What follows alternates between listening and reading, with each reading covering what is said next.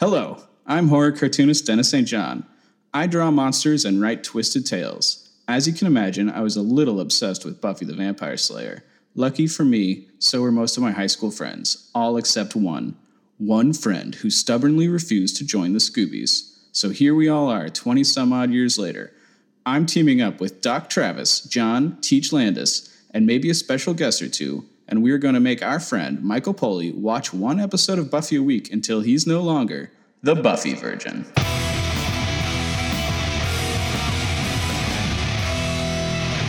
Uh, welcome to Buffy Virgin, a spoiler free Buffy the Vampire Slayer podcast. We are going to be casting spells and watching season 6, episode 10 Wrecked. Uh, don't forget to like and subscribe. I am your host, Dennis St. John. Why don't the rest of you guys introduce yourselves in whichever order you choose? Hi, my name is Travis. I'm not the Buffy Virgin, but I'm here for the ride. Uh, my name is John. I am always here, and I have just reorganized all of my wires, and I'm feeling extremely good about it. My name is Michael. I'm the Virgin. I've only seen Buffy up to season six, episode 10, and my wires are in disarray like a pit of snakes on the floor right now. I'm in a pit of snakes. I wonder if that's a metaphor for something. All right, let's do the summary. Everyone at one time has a pit of snakes, and we really can't judge them for having a pit of snakes because that snake was probably a mistake. So we should back off. Just back off, Snake man. mistake. A miss snake. All right, uh, what happened this episode? Let's listen to the summary. The summary. Buffy wakes up angry at herself and Spike for their amazing house destroying sex. Anya and Xander are planning their wedding, and Amy takes Willow to see Rack, the warlock who gets you high with magic. Willow has plans to take Dawn to see a movie later, but she enjoys getting high so much that she asks Dawn to hang out in Rack's awesome waiting room while she walks on the ceiling. Somehow, a demon accidentally gets summoned, and High Willow steals a car to escape from a demon now in pursuit, and Dawn is basically a hostage. Willow struggles with magical driving and wrecks the stolen car, knocking her out and breaking Dawn's arm. And to make a bad situation worse, there's still that demon after them. Meanwhile, Buffy recruits Spike to help her find the now missing Willow and Dawn, and they show up just in time to fight off that Dawn hungry demon while Willow regains consciousness and destroys it with magic. At the end of the episode, Buffy is angry, Dawn is in the hospital, and Willow is in bed fighting magical withdrawal symptoms. Let's uh, get into great lines.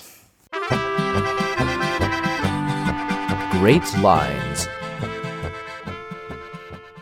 I, so I chose one of Dawn's lines, and um, Dawn said um, to Tara when Buffy and Willow were missing, she goes, What if they are all in a ditch? Ditches are bad. Mom used to talk about the ditches. Such an adorable phrase. The ditches, yeah. A- The ditches.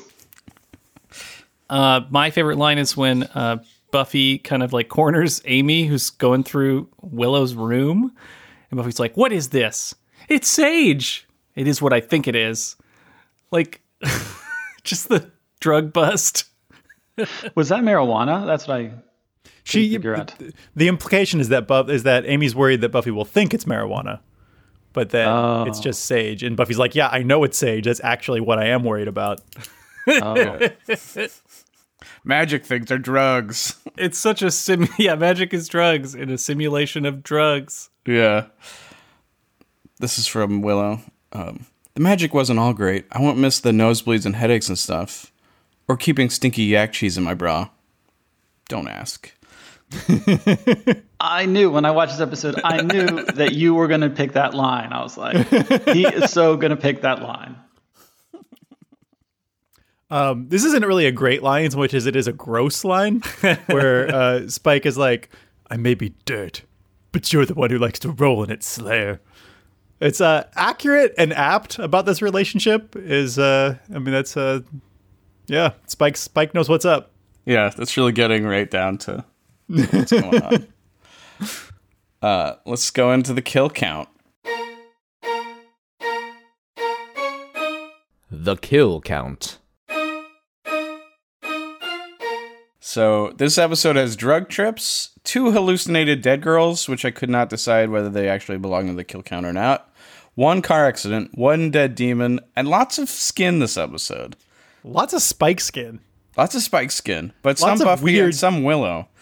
Spike is like, ah, I mean, James Marsters is uh, a real inspiration uh, for uh, people of my build. That you can be both uh, incredibly thin and muscly at the same time.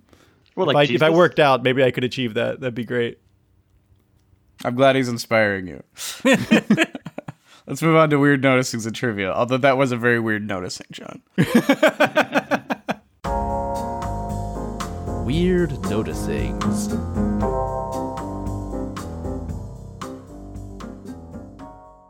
Uh, so this episode starts off with a Looney Tunes cartoon. Uh, I feel like the last time we saw Looney Tunes was in a room full of dead teenagers.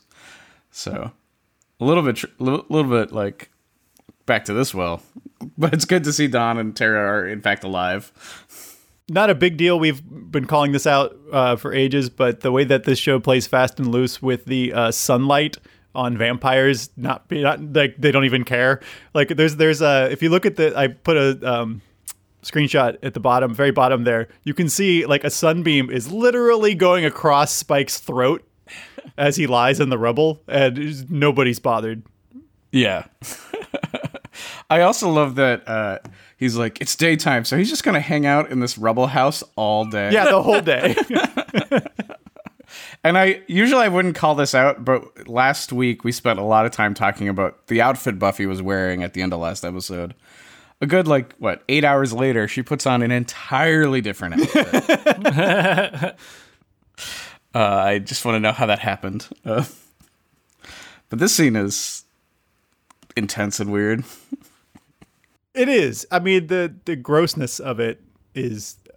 They do a, a decent job of making that very palpable. But, Yeah. Um, I, I I would kind of like to either write or more likely read a fanfic in which uh, Buffy and Spike start a demolition company where they go around just having sex in people's houses that need to be demolished. I think that'd be really fun. I mean, it is. Buffy's just such a bad mom to Dawn this morning, and uh, really just a complete wasteoid.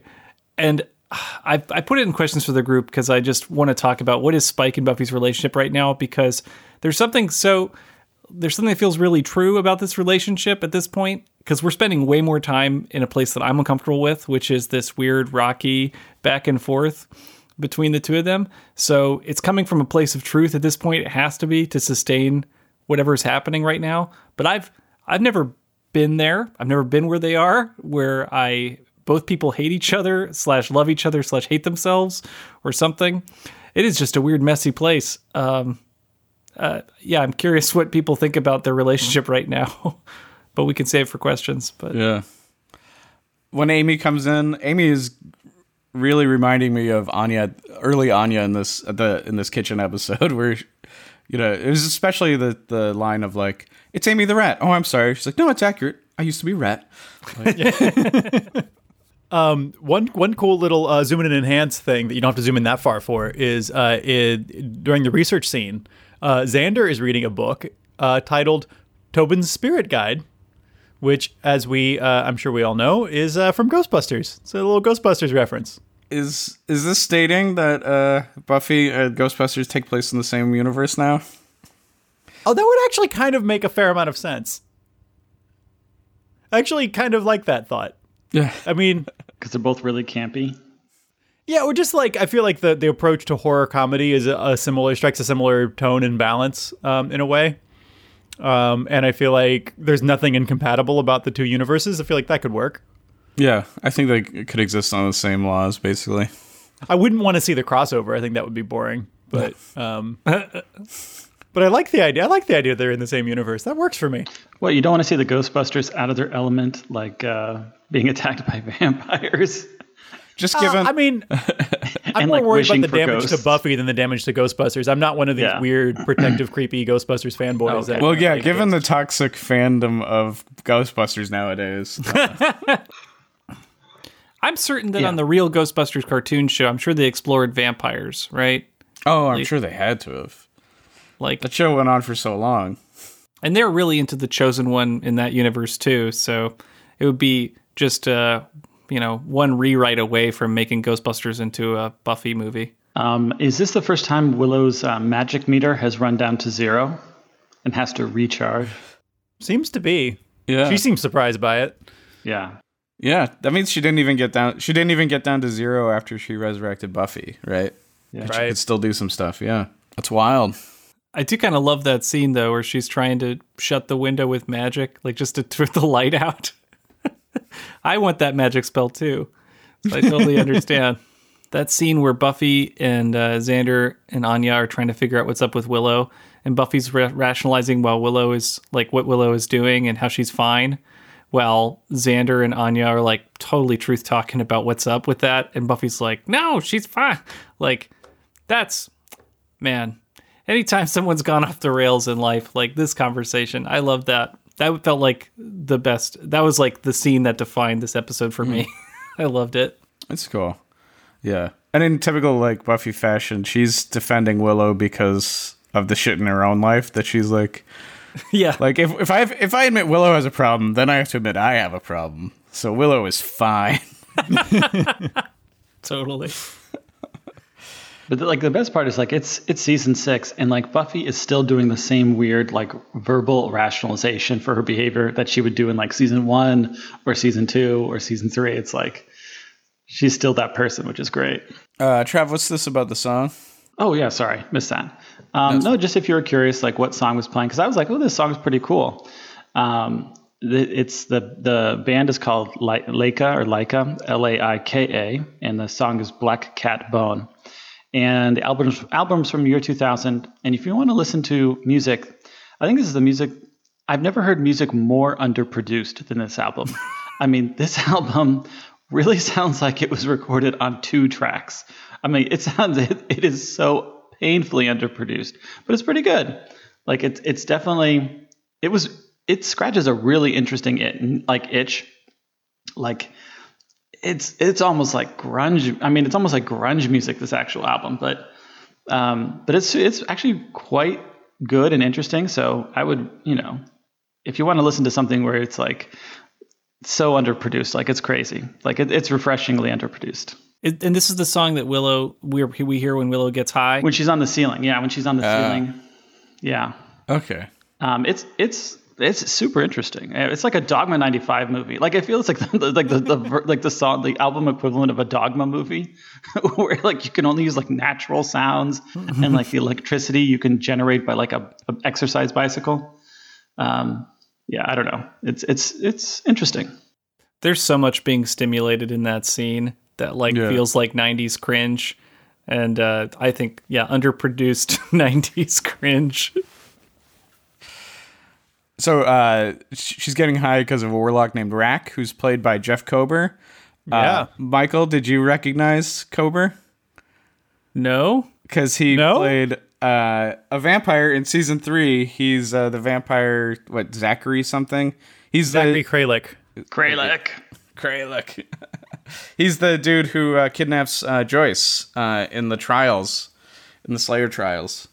You remember? Yeah, you remember when the uh, the Watcher Council like had like the craziest vampire, and they like uh, they they hypnotized Buffy, and that that's him, same guy. Buffy defeats him by tricking him into drinking holy water because she doesn't. And he have her puts he Slayer like he like gets off on like rubbing the cross on his nipple or whatever it is. Yeah, It's so weird.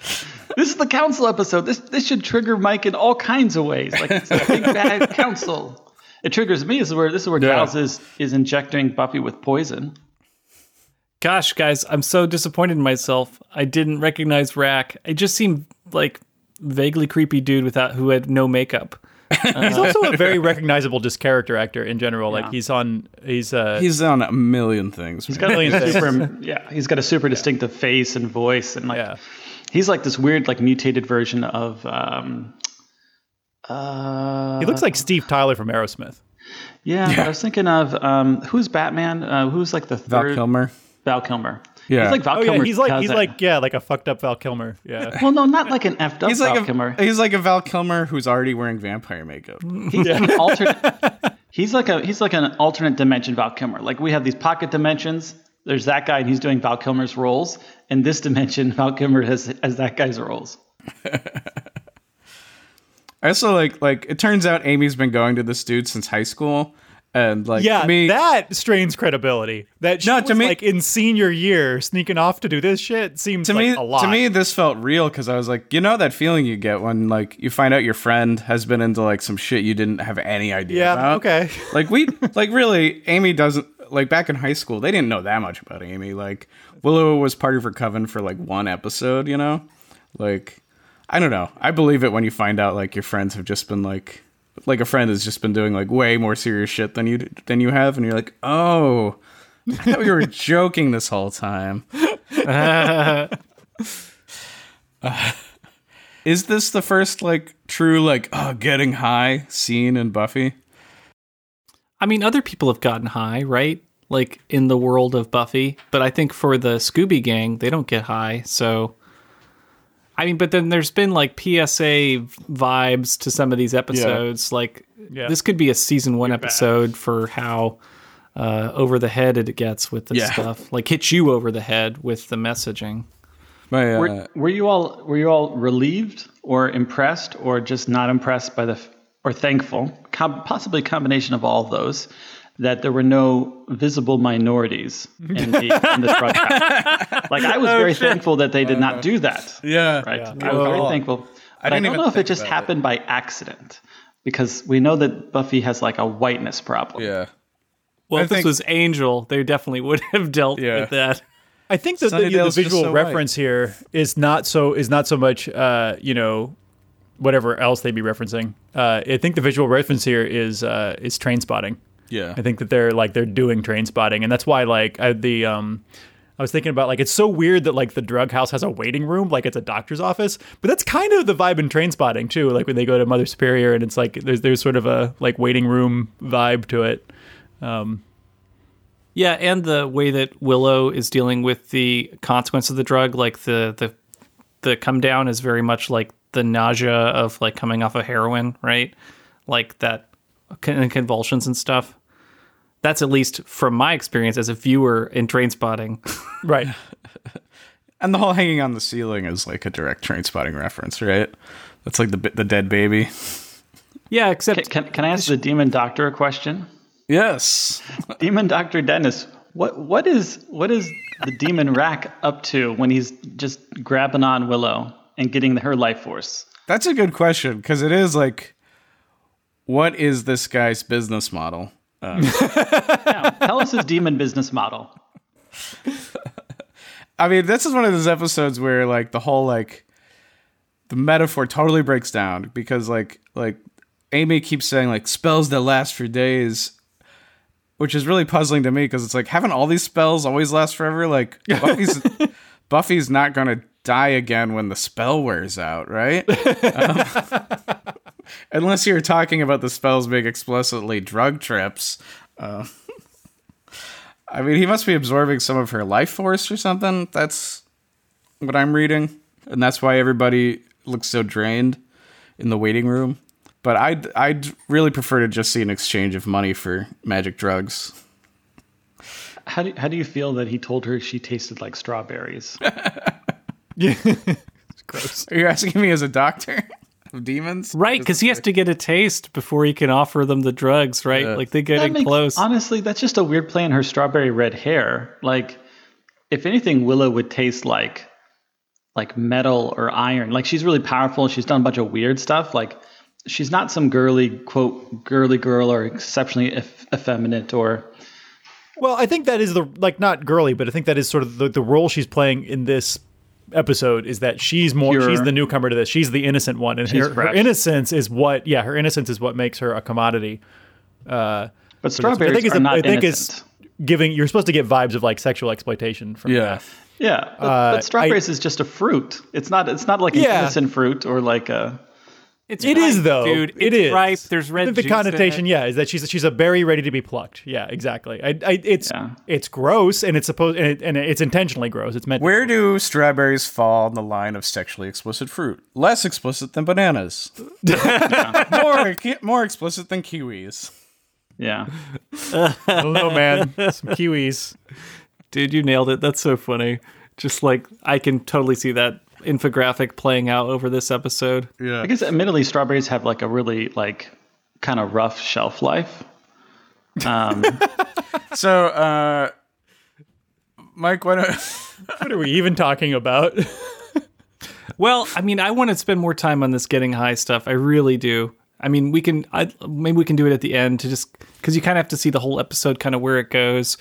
Um, but the the scene um, after the first, I guess, like let's hang and get high, uh, where Willow's being comforted by Tara's clothes, is very sweet and sad, and it's frustrating to me because I really like that scene, but I don't like this episode. And I just want to pluck a few things out of this episode and make a new episode with them, and that's one of them. I really like that scene. Yeah, I think this is one of the episodes people have a really hard time with when they think about at least like when I do when I think about season 6, I think about this string of episodes and I'm like what the fuck even is this? What Yeah, happened I- to the I show, think- man? I'm gonna go out on a limb here. I think this is my least favorite episode of all of Buffy, maybe because it's so dumb. Like the the the the drug metaphor is so under thought out, and so it's so explicit, and then they just don't they go nowhere interesting with it. Um, and it it just it feels very clear that like at least it may, I mean I'm sure I mean I don't want to oversay what I'm trying to say because like I'm sure there are people who have actually dealt with addiction. I've never have who for whom this may, may I'm sure there's somebody out there who has dealt with addiction who actually feels like this metaphor is really meaningful to them. But I think more likely it's just complete nonsense written by people who have never experienced it in real life, and it just feels very fake and very forced. Yeah, that's that's something I, I for, forgot to bring up earlier. Is like I used to have this. Steve uh, Bissette used to have this thing where he'd always call out when drugs were being used in a movie, where he's like, "That actor doesn't know what like has never been high in their life." So he would all like RoboCop two was a big one. He would all call, Oh. call out. He was like, "Nobody in this entire scene has ever gotten fucking messed up," and you can tell. Well, I mean, Frank Miller's probably never done drugs. Yeah. He just Yeah, drank, exactly. He just drank till blacked. He blacked out, woke up, and he had drawn a cartoon. You know. Well, I, th- I think you know what rings false is that um, is that uh, you know es- essentially um, uh, Willow hits uh, Willow hits rock bottom within like uh, twelve hours. You know, real addiction you don't hit rock bottom that quick. Right. Um, and immediately it's been brewing over time, but still, um, that that's kind of one of the major problems with it for sure. And um, uh, another issue is that uh, their use of uh, magic and, uh, as a drug metaphor, they're just you wouldn't take your younger ward to your crack house or your heroin den. That's not how addiction works. You, you don't bring your friends and family to to do the It's drugs. just gonna be a minute, dude. It's just gonna be a minute. Look, we're gonna go. We're just gonna miss the trailers. No big deal. I'll be right back. Okay. Just hang out in this this waiting room. That, that may that may work if it's like picking up weed, but it's like you don't. You know, it's one thing to go in to pick up some weed, but it's like that doesn't really happen with heroin or other hard drugs. It feels like. But yeah, yeah. Rack didn't provide like a uh, doggy bag for the magic drugs, right? And doggy bag. No, you got you got to be present to receive the gift from Rack. plus, it was really inconvenient. Like clearly, you have to get high and stay there, which is also not like how most you know Yeah. drugs work. it's like these drugs must be consumed on the premises of your drug dealer. it's like, uh, I feel like that's not how things work. So I think that's why it rings false.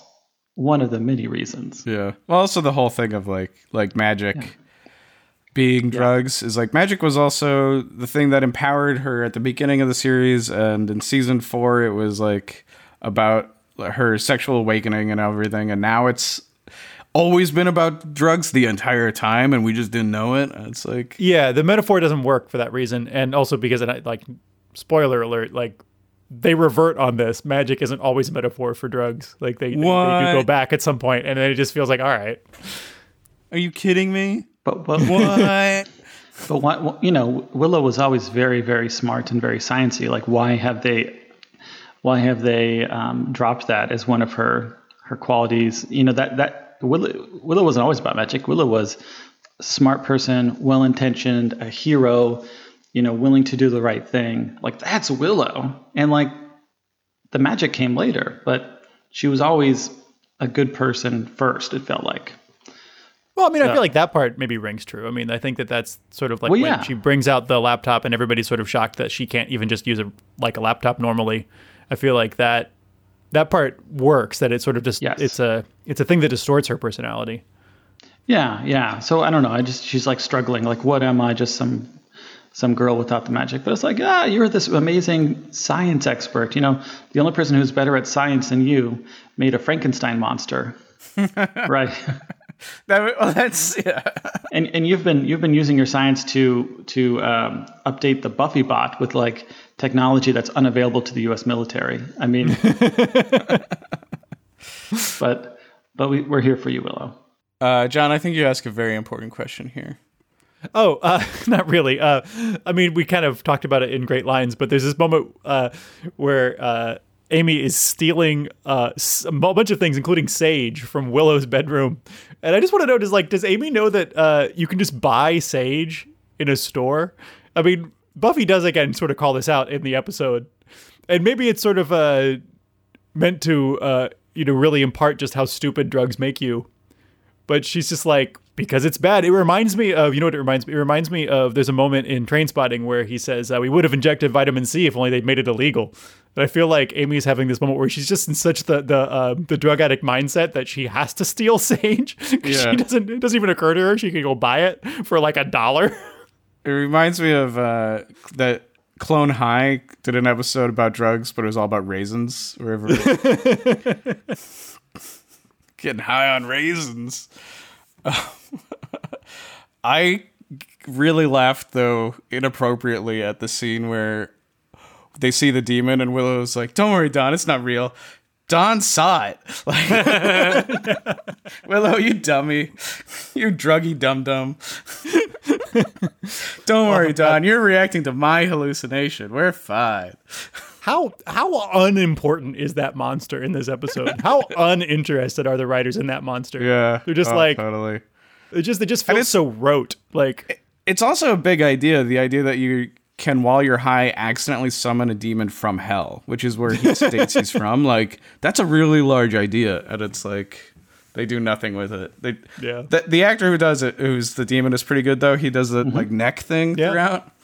Uh, but also, this episode has the problem of like when the Slayer isn't around, Dawn and Willow just have to be able to kick a demon, and he flies across like the street.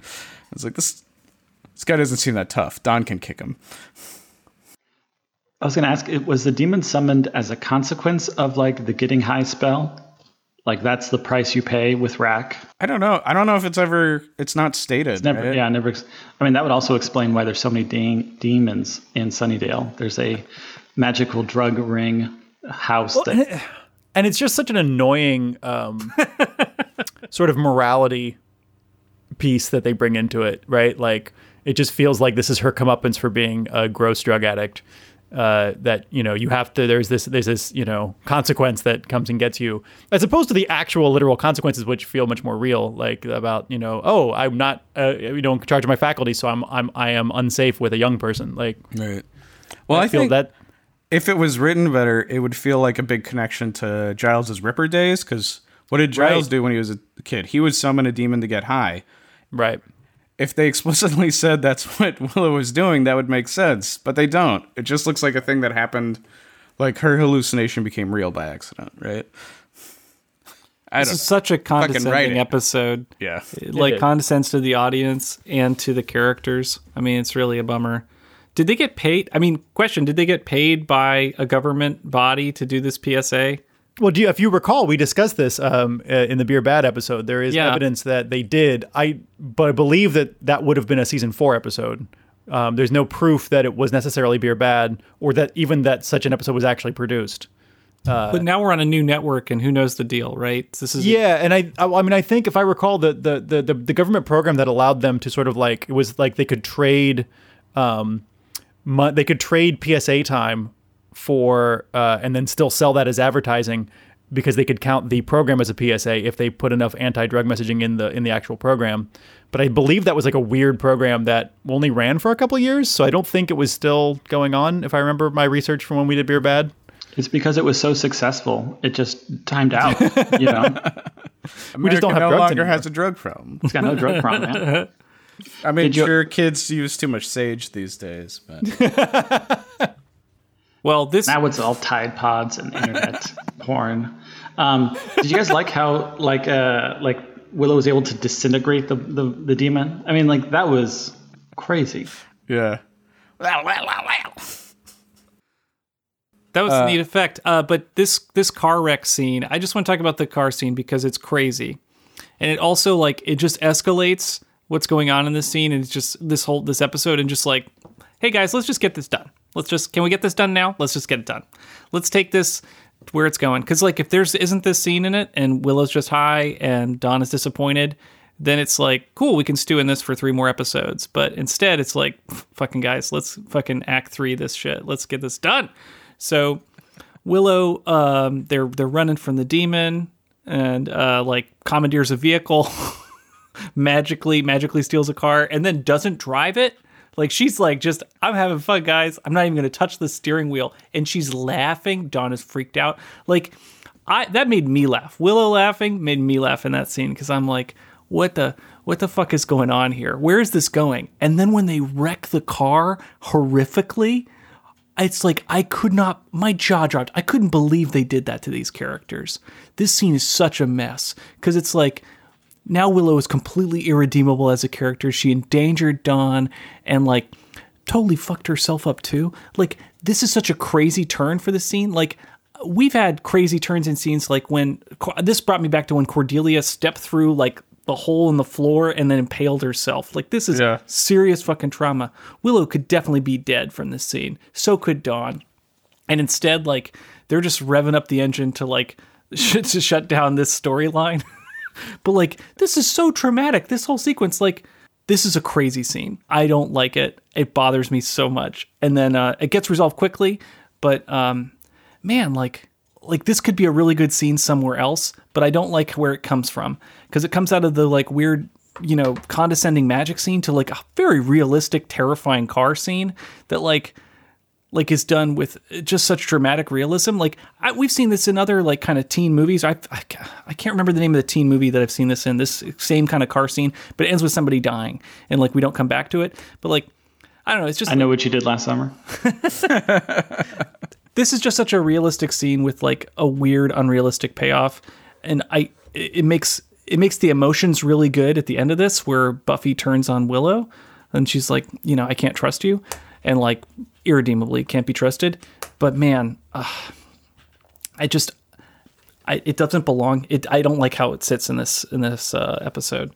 So that's kind of my wtf i don't know how you guys feel about this car scene. I mean it's I mean, I, I one of the things that's weird is like we see how fast they're going, and then they hit that like pole or whatever full speed, but then neither Buffy or or neither Dawn or Willow is like that injured. It feels like if they're gonna like make it feel like such a real car crash, they should like deal with some real broken bones. Um, But Don Dawn does have a broken bone. She does have a end. broken bone, yeah. Yeah.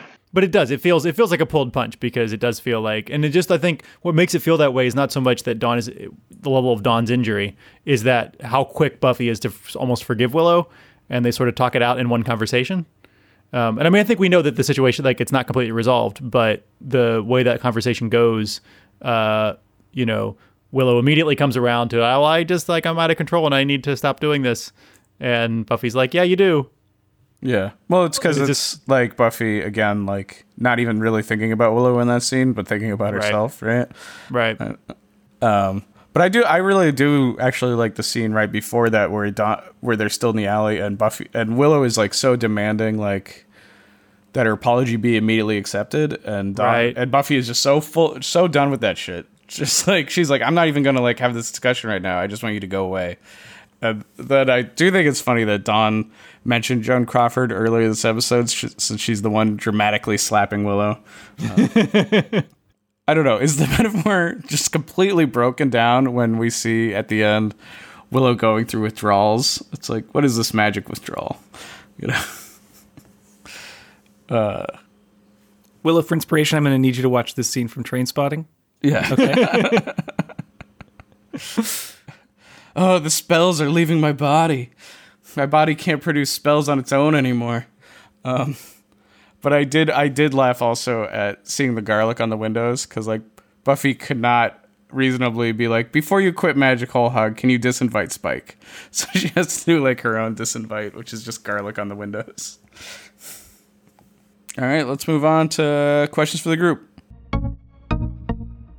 Questions for the group. Okay, well, this I mean, I, I just want to spend a little time in this because uh, it's we're gonna we're li- we live here now. Uh, what is what is Spike and Buffy's relationship right now? What is what's going on here? Uh, hate sex. Yeah. Friends with detriments. I mean, I, I think I, I'm probably the one. XKCD, Sorry. I'm I'm probably the one who's like the most on board. I mean, I feel like uh, this relationship makes sense. Uh, You know, sadly enough, uh, Buffy's a superhero. She can't be with regular men, and Spike's not a regular vampire. I mean, one thing we definitely didn't get into in this episode because it's mostly about Willow is like Spike's incredibly like misogynistic behavior. I mean, like this. There's a reason I'm like recommending Italian movies when it comes to recommendations this week because it's like this is very much from the the like theory of like uh, consent is like if you like it, right? Damn. Yeah, he's he gets away with a bunch of misogynistic remarks when they're even out to I mean in early in the episode, but then when they're out to go uh, find Dawn when Dawn's missing and Spike's been sleeping all day. What the heck? Like they're just they're so cutting to each other and it's so un, it's so it's painful to watch as a viewer to see them cut at each other like that. I want the resolution of them to just agree to be together, but that's not how this works. Like Buffy hates herself, Spike wants her but can't. He has to be authentic to who he is and like you know how he feels about about them. It's just uh it's such an odd place to be. It feels like I want this relationship to be on the way somewhere, and I don't know where, like to some kind of resolution. But I think this is the relationship because I can't I can't see them getting out of this cycle they're in Right. of like hate and frustration, push away, and then showing up together again because, like, yeah, like you said, Buffy's a superhero and Spike hates himself. but Spike, I yeah, know, I mean, Spike Spike likes himself. yeah. Well, this this mutual fetish they have for each other.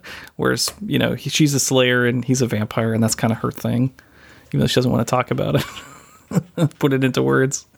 What was your favorite culinary mistake? Could be from high school, could be from now.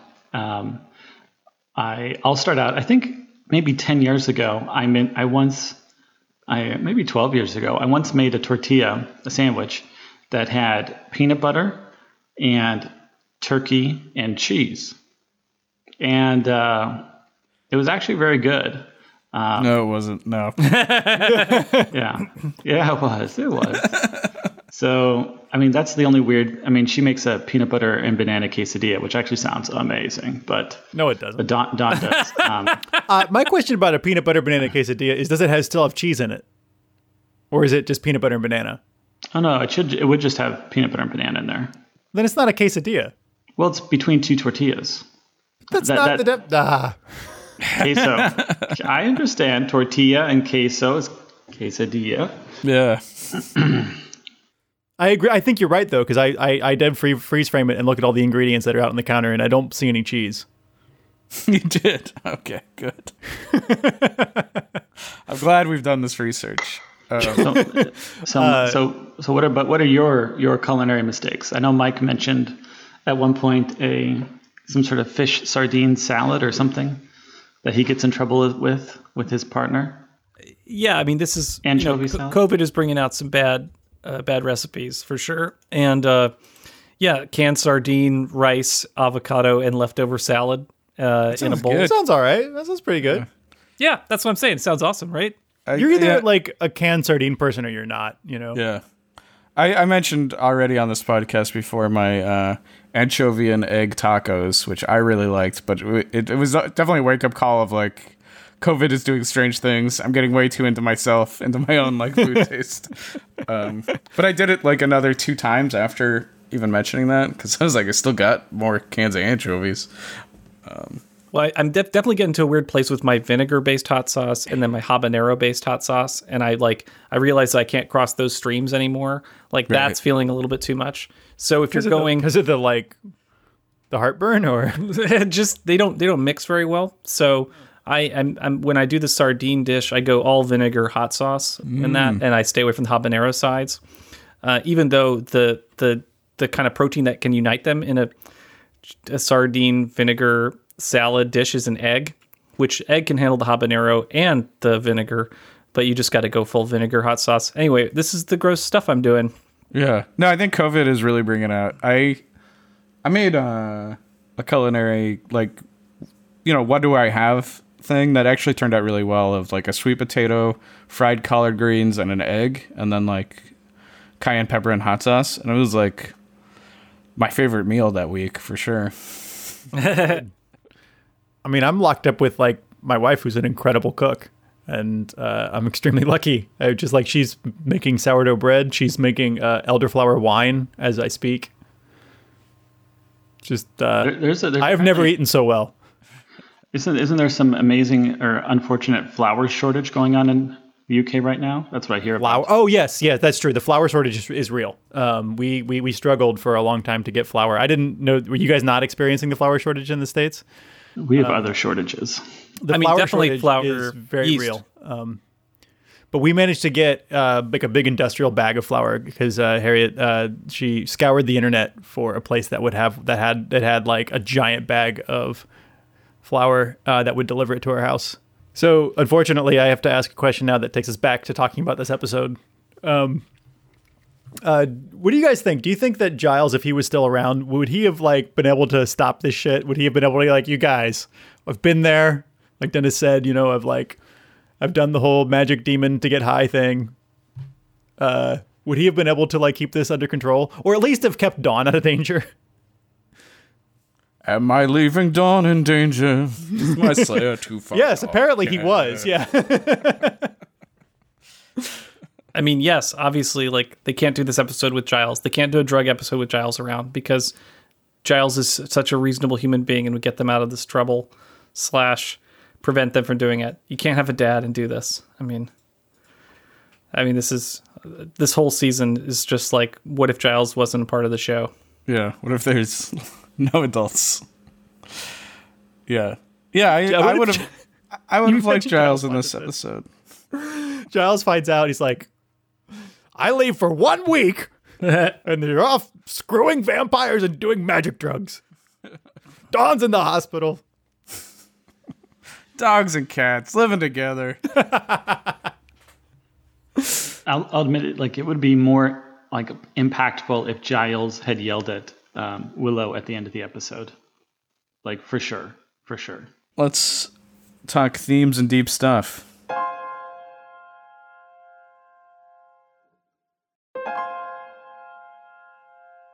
Deep stuff.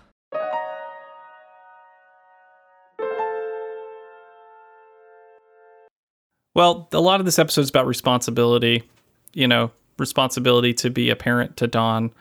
And there is um, an implicit responsibility and guilt that Buffy and uh, Willow feel to raise Dawn or to be there for her, but um, they haven't. They don't talk about it. There's no coordination. They have not put into words what that responsibility is or how they would maintain that relationship. And I mean, clearly that's the that's the big that's a big challenge here is what it means to be responsible. And I think like for this episode at least, like putting that into words and having clarity around it that would be really helpful. But you know, we all I think most of us live in this world of implicit versus explicit responsibility. Like there's a lot of assumed uh, assumptions about what it what you, who you are and how you behave and what your what your responsibilities are. Like Tara is not explicitly responsible for Dawn, but is present for Dawn, even though she doesn't even live in the house with them anymore.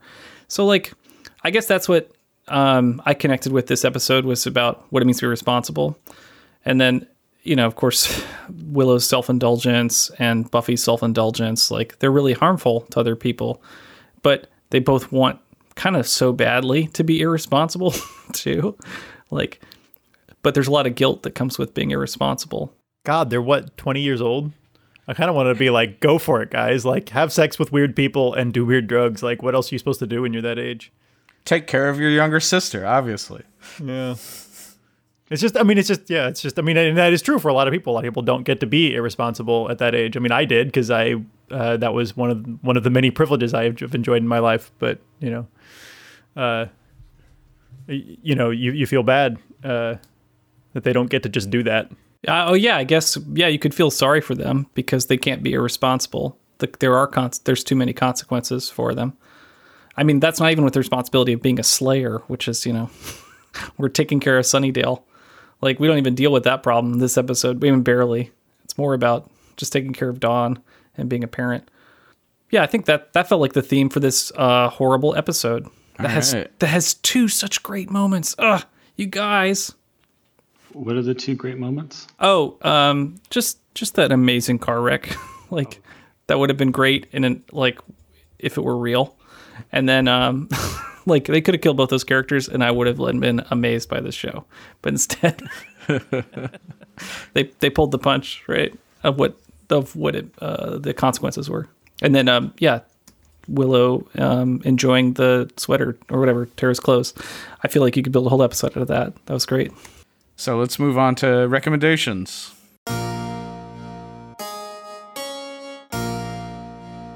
Recommendations.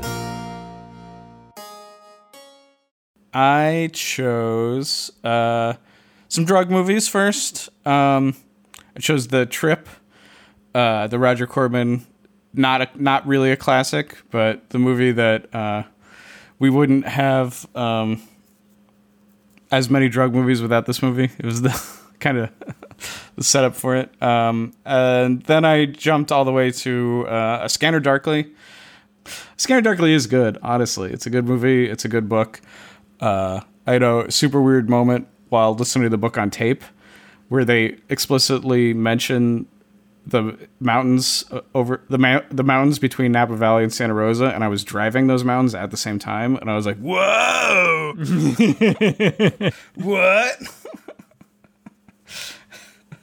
Because in their fu- in uh, that future, uh, like Napa Valley, instead of becoming like this like billion dollar wine county, becomes like where drug where the you know where uh, drugs are harvested instead. Um, and then uh, the more modern uh, from last year, Midsommar, because that movie actually shows like drug trips in a way that I feel is realistic, uh, and it's something that's like very rarely actually happens in movies. So I felt like it was worth uh, shouting out when it is done well. When it does feel like, oh, these guys know what it's like to like do mushrooms.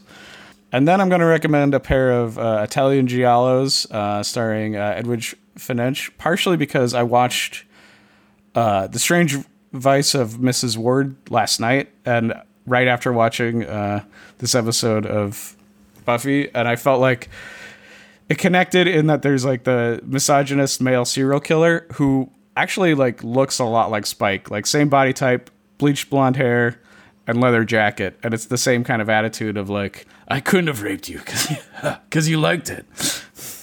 Um, and uh, then I because the same actress and it's the same time period and stu- stuff. All the Colors of the Dark is her movie where she gets involved in a cult and has like all these hallucinatory scenes that feel a lot like what Willow went through, um, and also involves stalking men. Um, so those are my recs for this week. Uh, anyone else have anything? We talked about Trainspotting a lot, and apparently Yeah. Ghostbusters. Uh, yeah, let's recommend those also then. Uh, all right, why don't we do uh, predictions?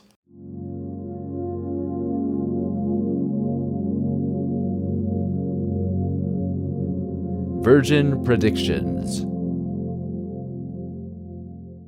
All right, Michael, you are currently uh, rated at a 63.77% as a predictor of Buffy the Vampire Slayer and at a 71.79% as a predictor of season six.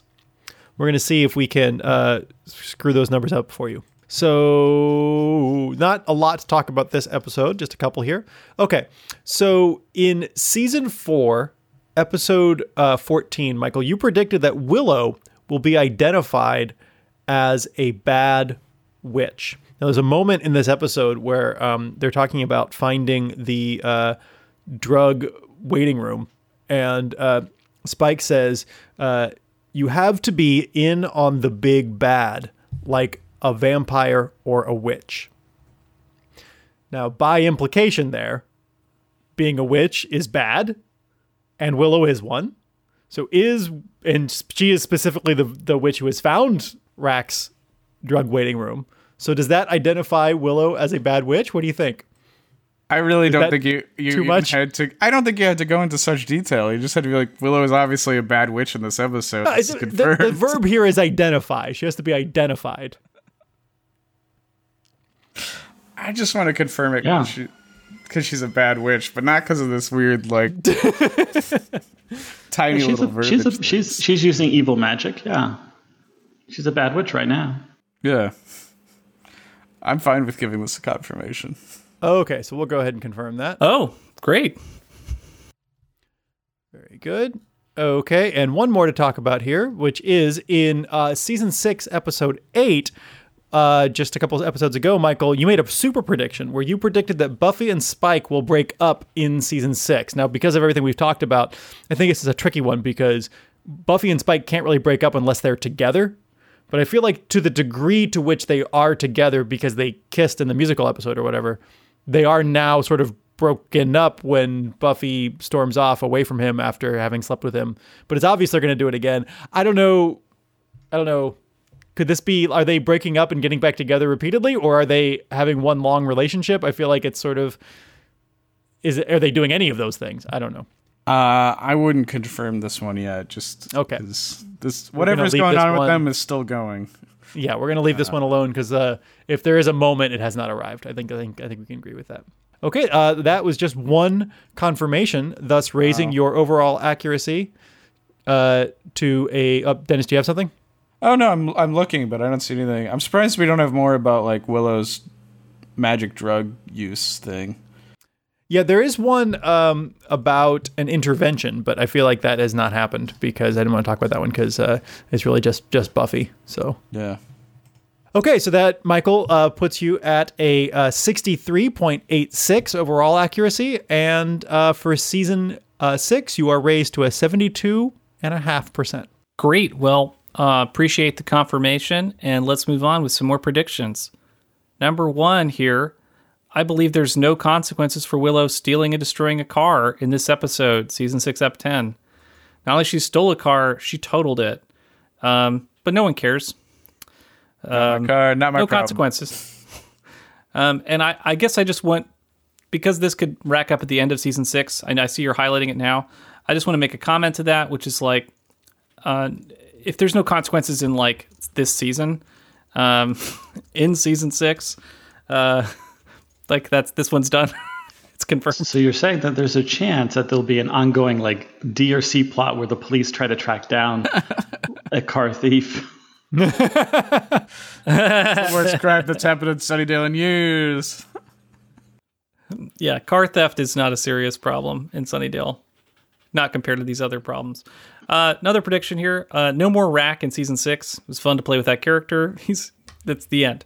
Uh, I didn't even recognize him from his previous appearance, so uh, I'm not gonna have to. They don't want to keep him around so long that people think that there's a connection between these other characters. So thanks, character actor Rack. Um, next prediction here: Willow isn't giving up magic. She's gonna use magic again. She's gonna use magic probably next episode. Can we just But, like, confirm this I'm one not now? gonna give it. Don't don't don't don't said- elaborate, Mike. Just This leave it is- as it is. Okay. That should have been a super prediction. Jeez. Okay. Well, I'll make Or that like the a super then. stupor Thanks, dude. prediction. Stupor. Can't all be good. Uh, okay. Well, um, this Xander, Xander and Anya wedding is happening season six. I mean, they're looking at bridal magazines, picking out cocktail dresses, like or whatever Anya's weird culture uh, coming out. Um, so Xander, Anya wedding se- season six, and then the super. I think Amy and Willow are moving in together. I do not believe that Buffy will be comfortable with Willow still in the house. So I think like she's got a GTFO. So uh, Amy and Willow move in together now. Whether they're the dorms, I don't know, but they're moving in together. That's my super. All right. All right. Uh, I've been uh, your host, Denis St. John. Uh, you can find me on Twitter, Instagram, and dot com at Denis Comix. That's D E N I S C O M I X. Uh, you can buy my mini comics and monster stuff. It's fun. Uh, thank you, one and all. It's fun. Thank you, one and all, for listening and talking to us at Buffy Virgin. Don't forget to rate us, and we hope you're subscribing. You can watch us on YouTube. Our Twitter is at Buffy Virgin Pod. Our Instagram is Buffy Virgin for Buffy Monster Drawings. Uh, you can also check us out at buffyvirgin.com. Reach out. We love to hear from you, and we'll see you in hell.